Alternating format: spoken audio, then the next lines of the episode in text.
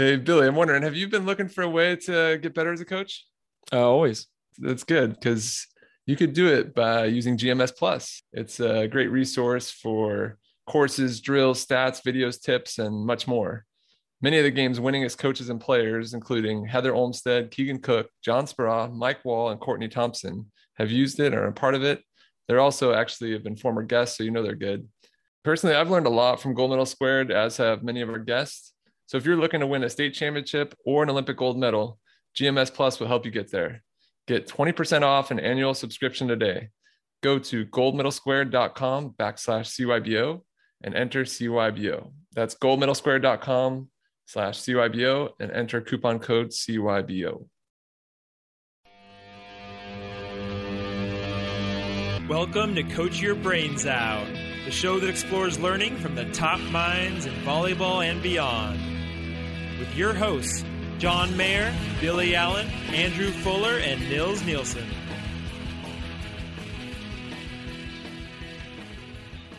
Cool. Well, we want to move into coach development, which is your current role as a coach developer.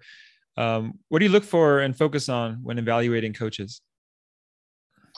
So the funny thing is, I think that I'd rather see it as case conceptualization than I would evaluating somebody.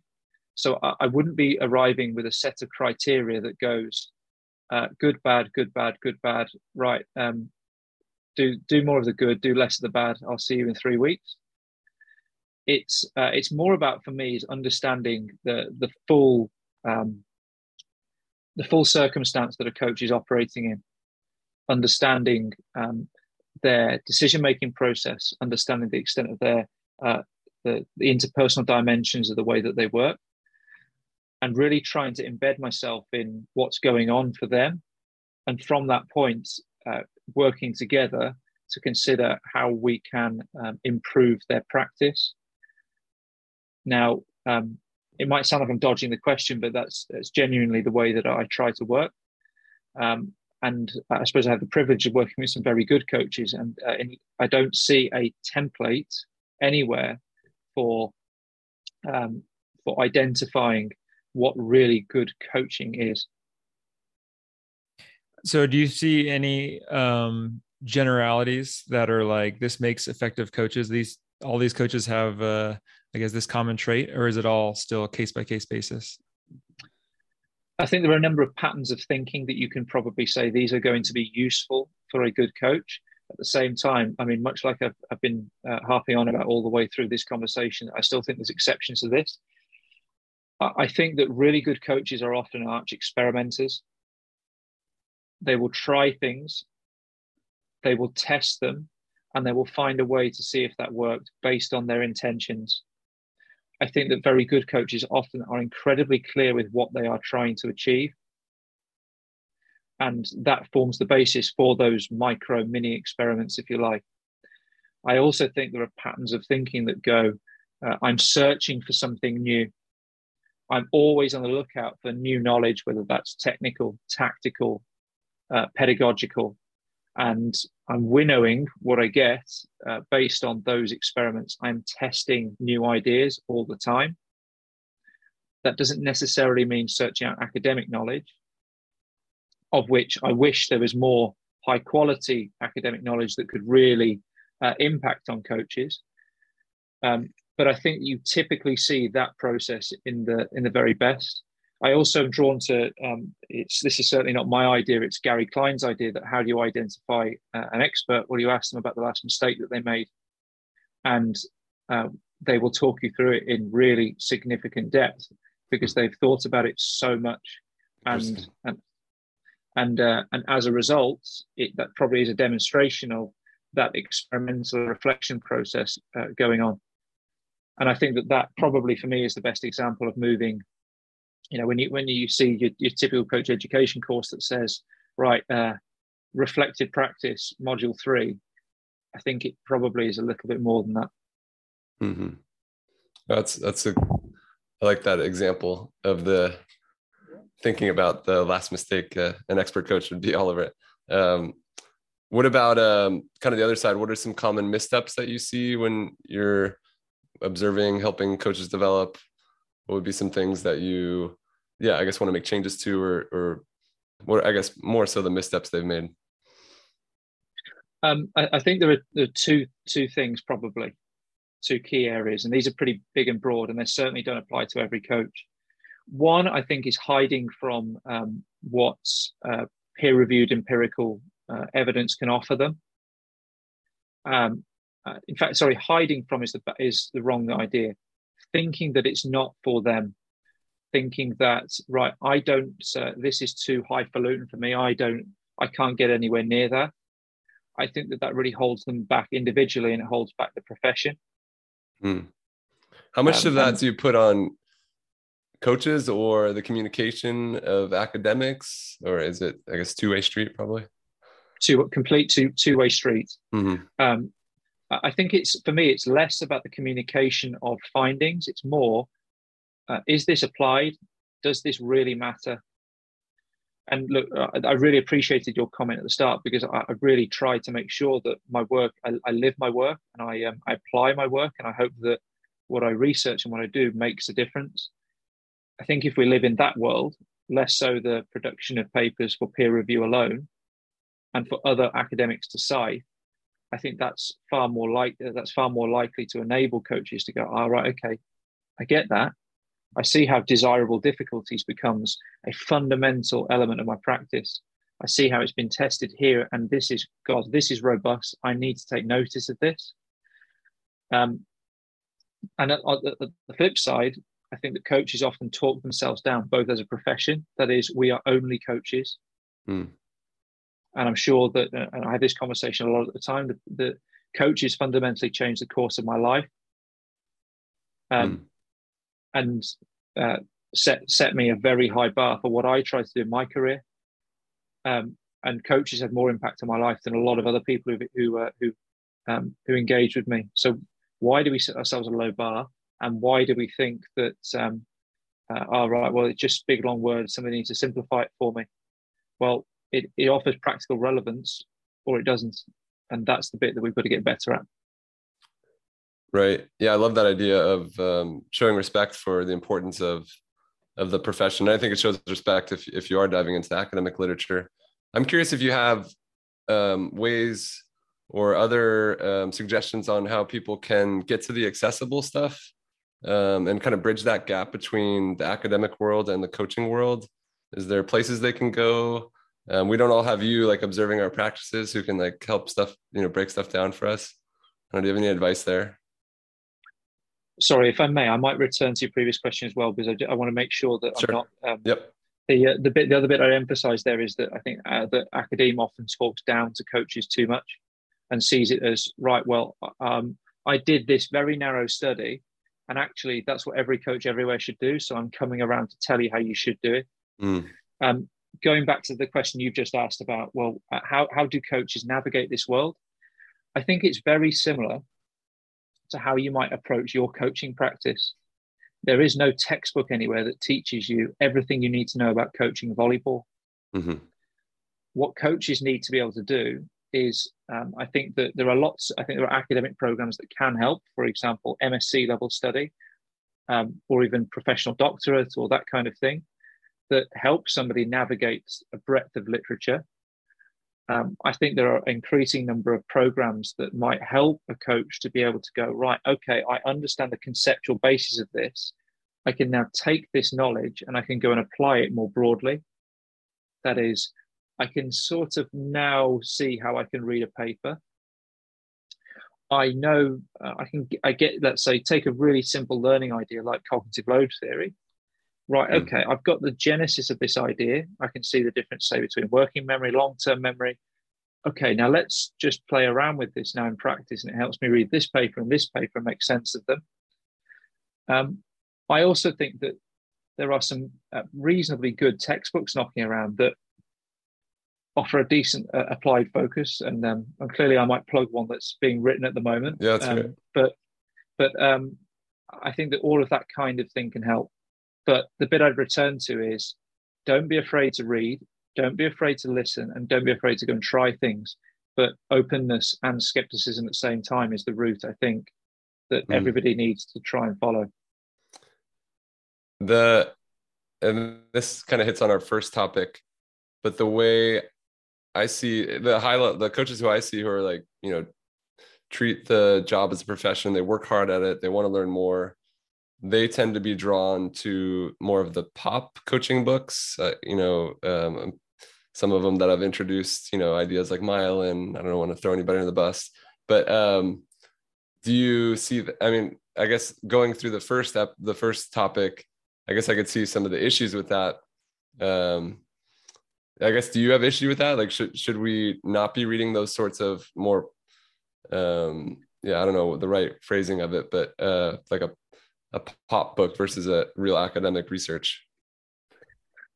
I think that pop books have a responsibility to offer high quality, robust knowledge. I think that people who have a platform and write popular things need to be held to a high standard. I think we're probably thinking about the same book where there's dashes of truth mixed in with some absolute nonsense, and that's really, I think there's some really dangerous. I say dangerous in that there's bad ideas that can really poison the well for everybody, and as a result, people have to be have to hold themselves and each other to higher standards. I think it's a very difficult landscape to navigate in that regard. Yeah, it's hard enough to get people to read. Now you're asking them to read not just page turners, but your article is a page turner, so it's possible. There's a way to write an academic article that is accessible, like we said. So that's the challenge. So you mentioned those. You mentioned a couple of ways, but I'm interested in other ways you've seen coaches maybe hone and work at and improve at their craft. What other ideas do you have for coaches so they can continue to grow?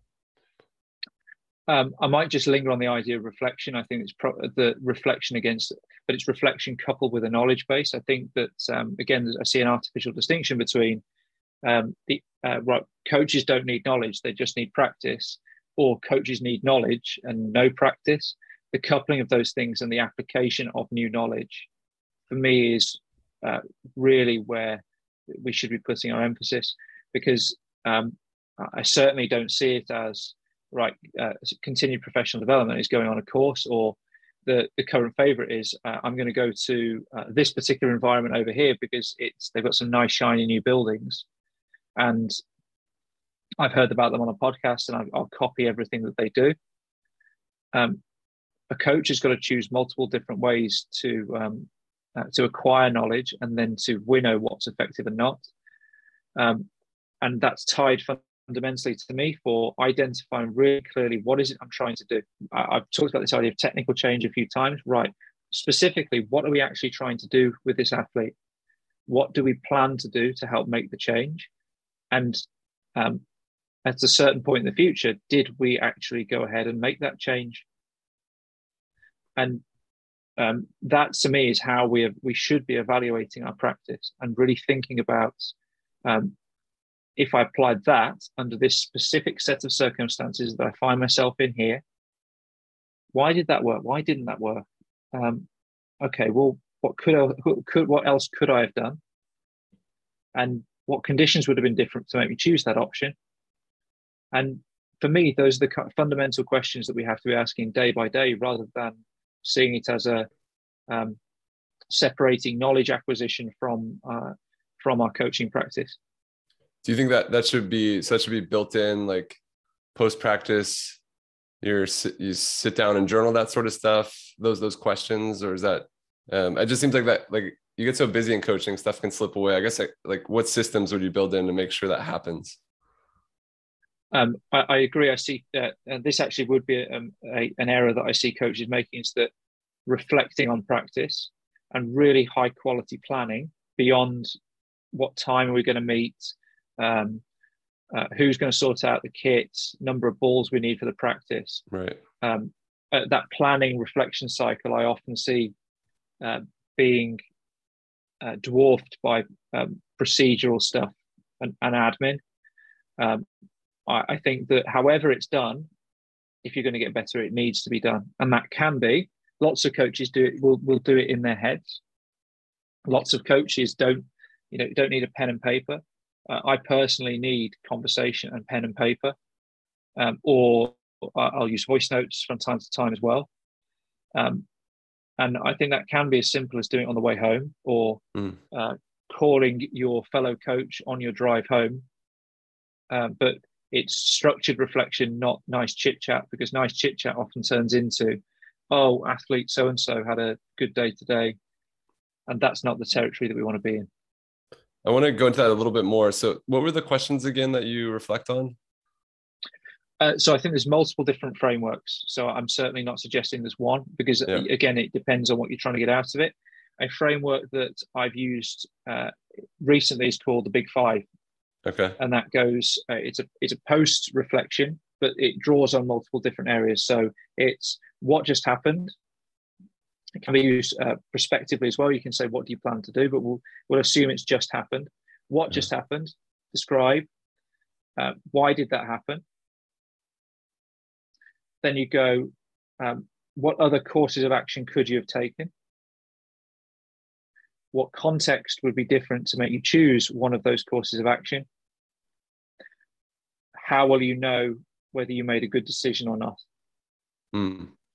Now, if you're going to reach that, what you've got is recall description of events, understanding the causes of what just happened. And we can get, I don't want necessarily, I'm using that term loosely. We don't necessarily get into multi-causality and all of that. Then we go, what other course of action could you have taken? So you're then maximizing what you get from this particular experience and consider a few others. Then you go, okay, well, if that had happened, I'd have chosen this option because of this, or I'd have chosen this option because of this. Then how will I know where I've made a good decision is based on really clear criteria. This is what I'm trying to do here.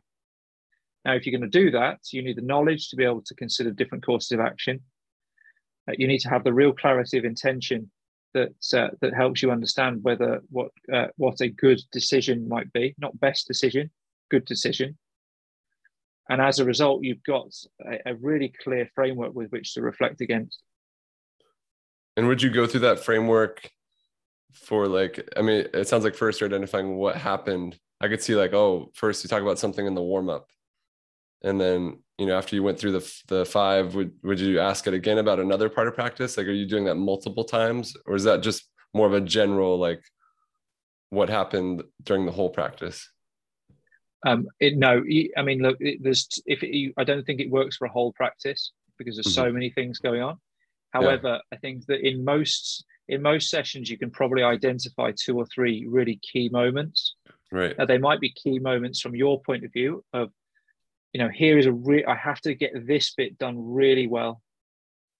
It might be that I've got to ask this question when this happens. Right, let's really deep dive into that. Let's really explore how that happened. Your tone, your pitch, your body positioning, why you're asking that question in the first place, where does it link to in the bigger picture? I think it's better for smaller instances or blocks.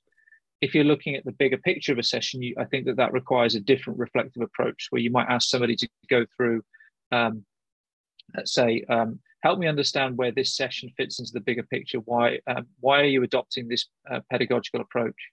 Why are you adopting? Or you might say, right, talk me through your long-term plan here. What were your intentions for the session? What did your learning design look like? How did your coaching approach? How did you adopt that? And then, what do you think was going on for the athletes here? What was going on for this athlete at that moment? You know, there's so many avenues you can explore. And I don't know if you're comfortable sharing, but have you found, like, in your own coaching when you go through this, a similar sort of area comes up, or a similar theme? I don't know if there is one, would you be up for, like, sharing, like, what you're currently working on? So I can share what I'm currently working on. I think that there's a reflection as well of the breadth of sports that I work with, that I think you might see similar themes coming up in particular sports. because of the cultural impact of how coaching is done. We'll obviously tend to do things in a particular way. We'll tend to use particular language in a certain sport. So if I share I'm working very hard at the moment with a team sport on learning design. I use that framing deliberately because it's a lot more than what happens on the pitch, on the court. It's what happens around it. How do you organise pre and post session reflection? How do you help a player think about their individual development points? And I think that all of that then goes into the bucket of learning design, rather than just, right, I'm going to use this particular practice for this particular purpose. Good stuff. Well, John, my club team practice is really late at night, so you're going to get some late phone calls to reflect and debrief on my way home. Let's do it. I would love it. That'd make me better. I think I'd love to be in those conversations. Jamie, I guess just narrowing down to the coaches you work with, are there any skills or character that really separates, I guess, your good coach from your elite coach that's a little further down the road? I think I would again return back to how coaches reflect and how they use the experiences they've had. I think that people often, I don't want to, it's certainly not my idea and it's certainly not my quote, but the idea that you can coach for 10 years and you can coach the same year 10 times, I think is very relevant. And I think that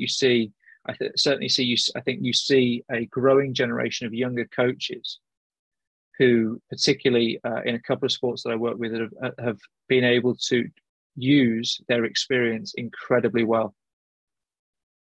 And as a result have really accelerated their development. And that to me is a really key characteristic, is absolutely maximizing what you get from a particular experience and then being able to use it to inform what you do in the future. Again, all of that depending on your ability to use your knowledge base and apply it. And I know I've seen the word thrown out, a pracademic. Could you explain what that term is? And I guess why is that, what's the value in coming from that kind of viewpoint? And look, it's also in academia, I don't think it's a particular popular term. People don't like it very much. And it certainly spans more than sports, because all it is, it represents somebody who's got a foot in practice and a foot in academia. And I suppose I don't think it's particularly well liked in the academic world, because people often see it as, we do real world, we're in the real world. Now, certainly, again, I hope I'm not. I really try and labour the point that I don't want to tar everybody with the same brush. The reason why I like it and the reason why I use it is that I've deliberately set my life up in a way that I have got a foot in both. On both sides. My research is very practically applied. I am more interested in the cash value of knowledge. That is, if I know this, what difference does it make, than I am in knowledge generation for the sake of it. That, to me, is what a pracademic is. And do you believe coaches should have a more academic background in their field? I think that's crucial. Crucial, no. And I think it often depends on what the nature of, I'd say, see it instead of necessarily academic. I don't think that's, I think coaches often use that as a negative term or pejorative term. I don't see it as that. I think it for me is a deeper knowledge base that helps coaches do better at practice. Now, if the root to that is 40 years of testing, trying, or whether it's doing some simple things like developing, doing appropriate qualifications alongside your coaching practice. I don't necessarily see an either or. I would say I really like a quote by James Mattis that goes along the lines of, only an idiot learns from experience, because I can read and find out about the experiences of others and then use those to shape my own. Clearly, I'm paraphrasing a bit, but that to me is the essence of it. if Academe offers that, yes, I do think that coaches should be engaging in it. If it doesn't offer that, well, no.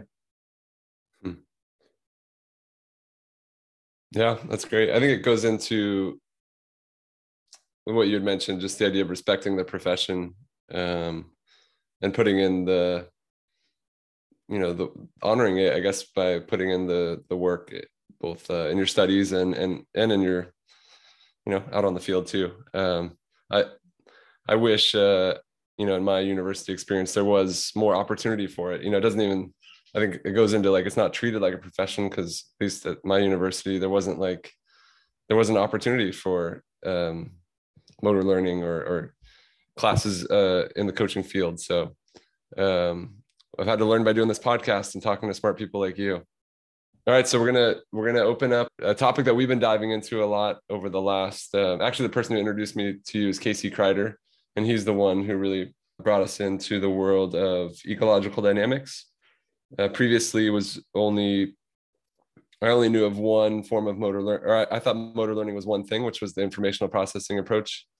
I don't even think I knew that word, informational processing. I just knew motor learning and blocked versus random and specificity and some of the basics. And then now it's been fun to learn kind of this other worldview and this other approach. And I've dove into it. And my understanding, you come from a more informational processing view of learning. And I love the skepticism you bring to everything. And I love your framing. So I'd love to just hear, because I'm sure you have an understanding of both. I know sides isn't the right word, but both maybe approaches. So I'm curious to see first, I guess, why you lean towards that informational processing view, if that's true. Well, look, first of all, I caveat what I'm going to say by I'm not a specialist in this area. This area is me speaking as a coach developer. I'm not published in the area of motor learning. I've got a couple of pieces on the way that relate to what we're discussing, but I'll start by saying that. Second bit, I suppose I've been exposed to a range of different ideas in my coach development. I've been introduced to ecological dynamics as an idea. And there's a nuance there as well, because I think there's for example, the complex systems components or dynamical systems component of ecological dynamics, I think offers a lot. I think it offers some really interesting ideas. I wouldn't characterize myself as being coming from an information processing perspective, but I think we've got to really be clear on what we're talking about, because I think there's way too many artificial dichotomies in this area that have almost been set up as it's this or it's that. And I think that a lot of the literature is actually really struggling with this now, because you're seeing different versions of ecological dynamics that are being represented. So there's a really interesting practical piece that's been written about the blend of constructivism and ecological dynamics applied as two different pedagogical ideas. Now, depending on who you read, well, that's not possible. That's not coherent. I think for me, as a practical coach, where I put a cash value on what makes a difference in practice, that's what led me to be very, very skeptical of some of the ideas that probably more so emanate from ecological psychology. Now, if I'm going to sum up in reasonably simple terms what I perceive as the differences between ecological psychology and more representational views of human functioning, I'm using that term deliberately, it is the idea of representations, whether they are mental representations, neural representations, or any other form of representations. Now, what these representations offer us is an opportunity to not live in a world of perception action, that our cognitions, our brain, our central nervous system impact on what we see, how we see, how we act, and therefore representations offer an enormous amount, both to the coach, and also if you look at the mainstream neuroscience, I think we've moved quite a long way beyond this artificial dichotomy. I'd encourage anybody to go and look at the work of Carl Friston in active inference, in predictive processing. But if you look at the mainstream lit, this is a debate that was happening 30 years ago and has crept into coaching. And we now are, we're not using what mainstream literature offers us because we're stuck in this, this artificial dichotomy. And I really think we've got to go beyond this.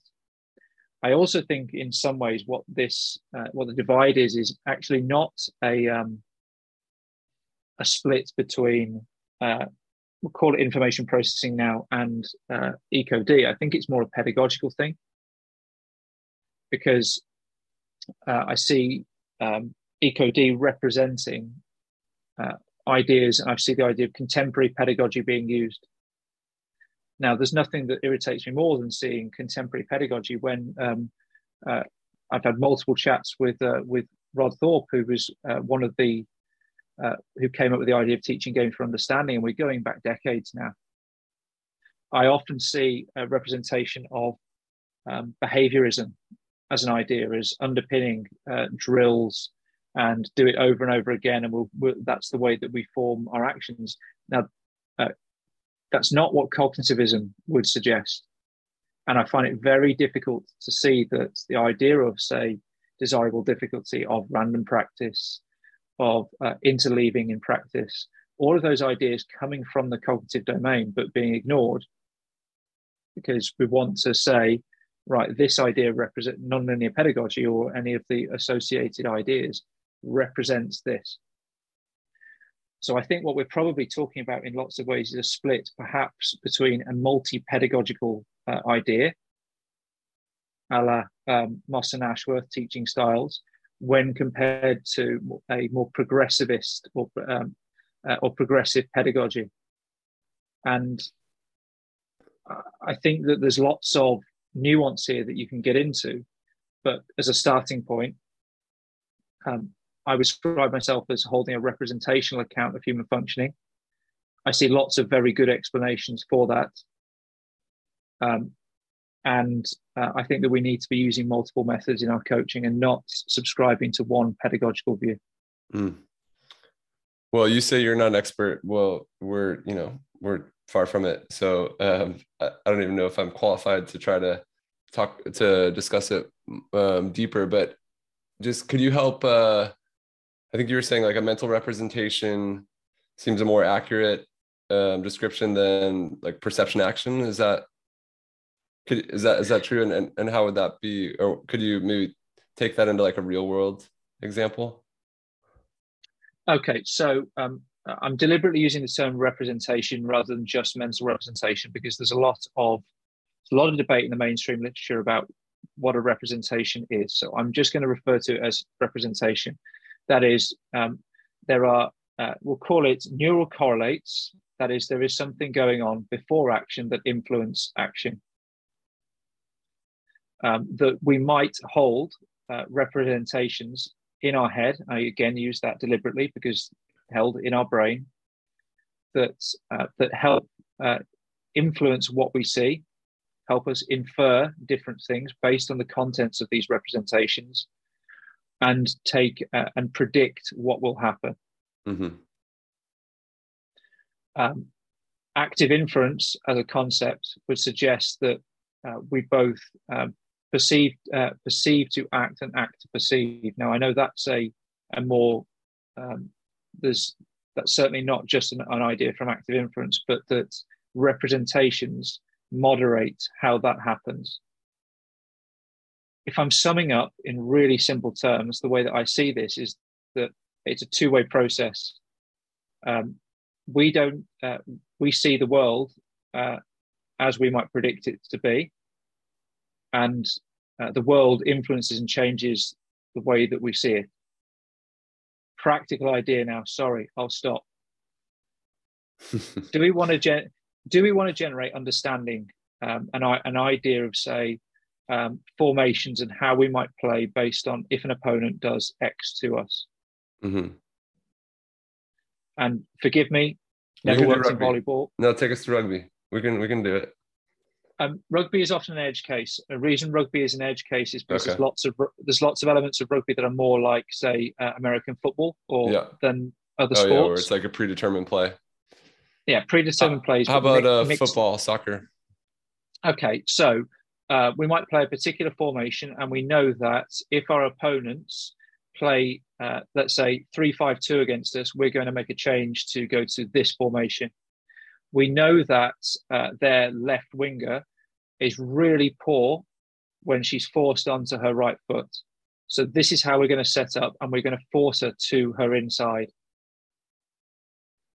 We therefore have we can call it mental model, representation, mm-hmm.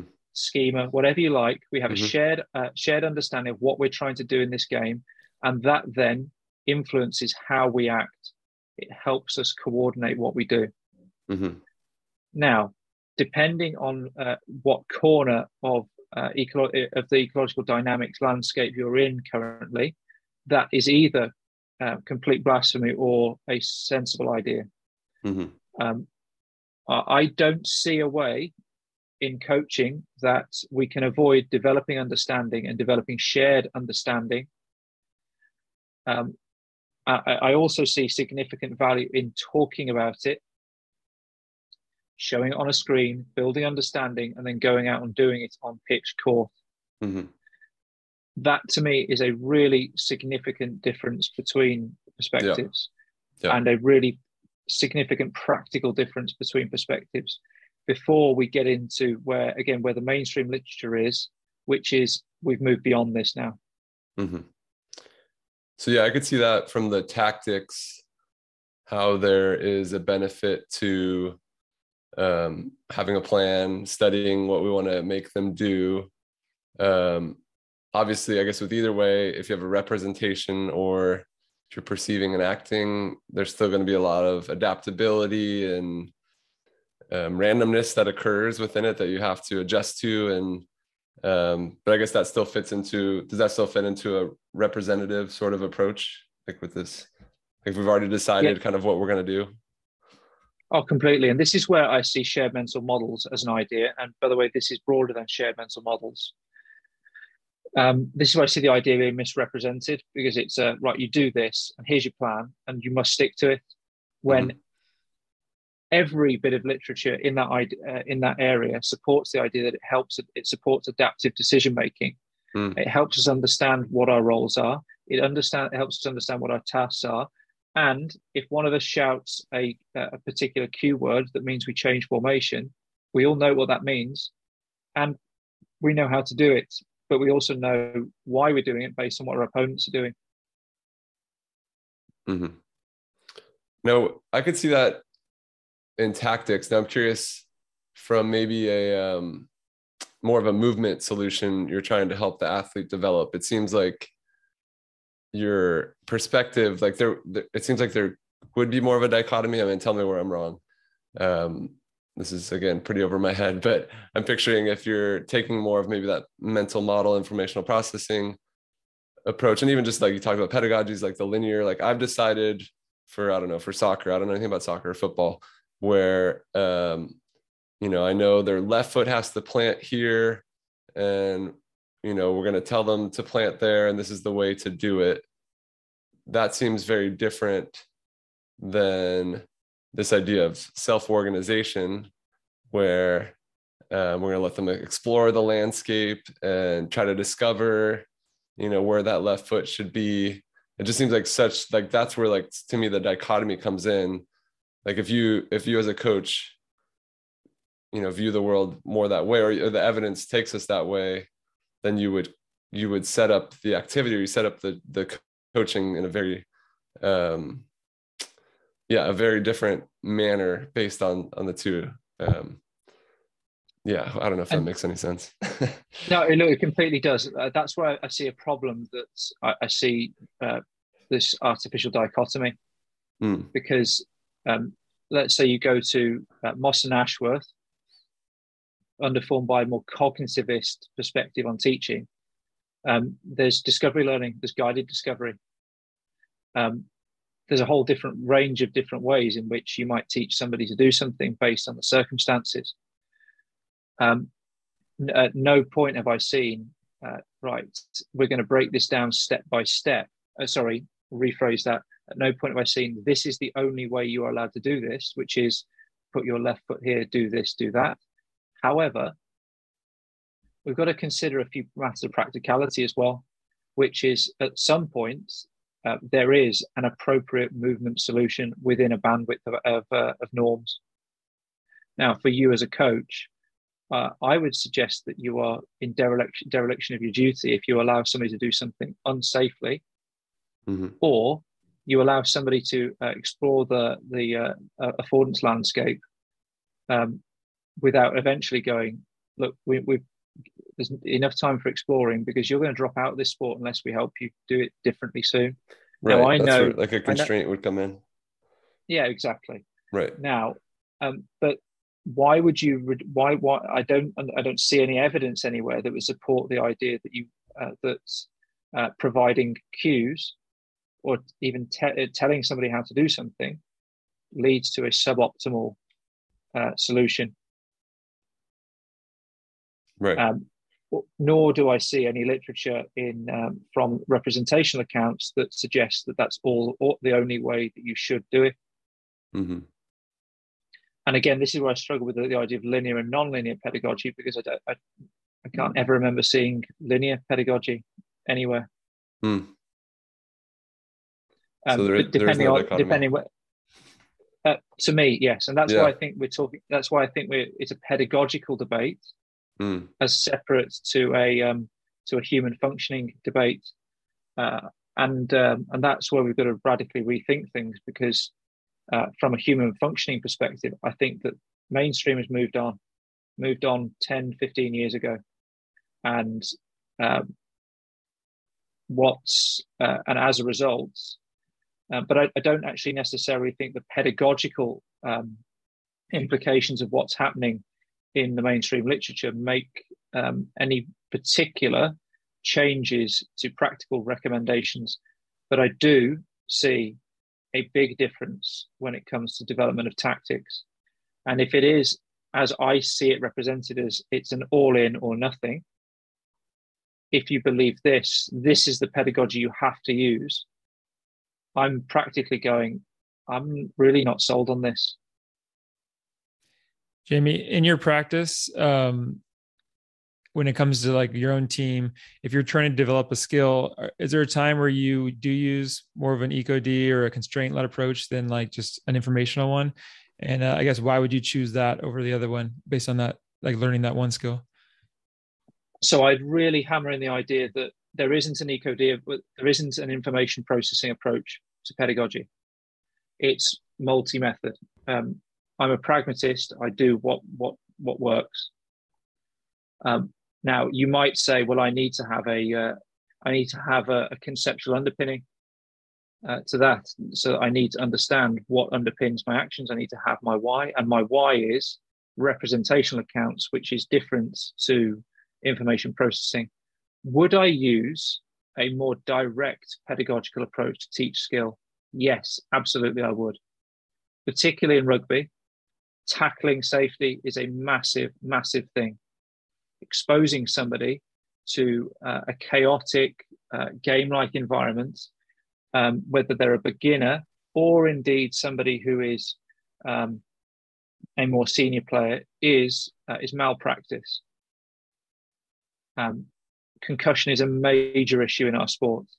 Tackle technique is a very underdone element of our sport. And if you practice tackle technique badly, people get hurt, and people get hurt badly. So yes. And is there any time where you'd swing the perceived other way and let them, I guess, explore solutions more on their own in your own practice? Oh, completely. Yes. And I think it's really important to do that. How would you explain the effects of something like differential learning, like, which seems so, this like random I mean, I don't know if anybody can explain the effects of differential learning, but under the mental representation kind of view, again, this is way over my head, but it seems like those effects of people finding more effective movement solutions wouldn't fit very well in a mental representation view. Is that, yeah. Yeah. What's your take on that? So I'm personally, from on a practical level, I'm not that sold on differential learning.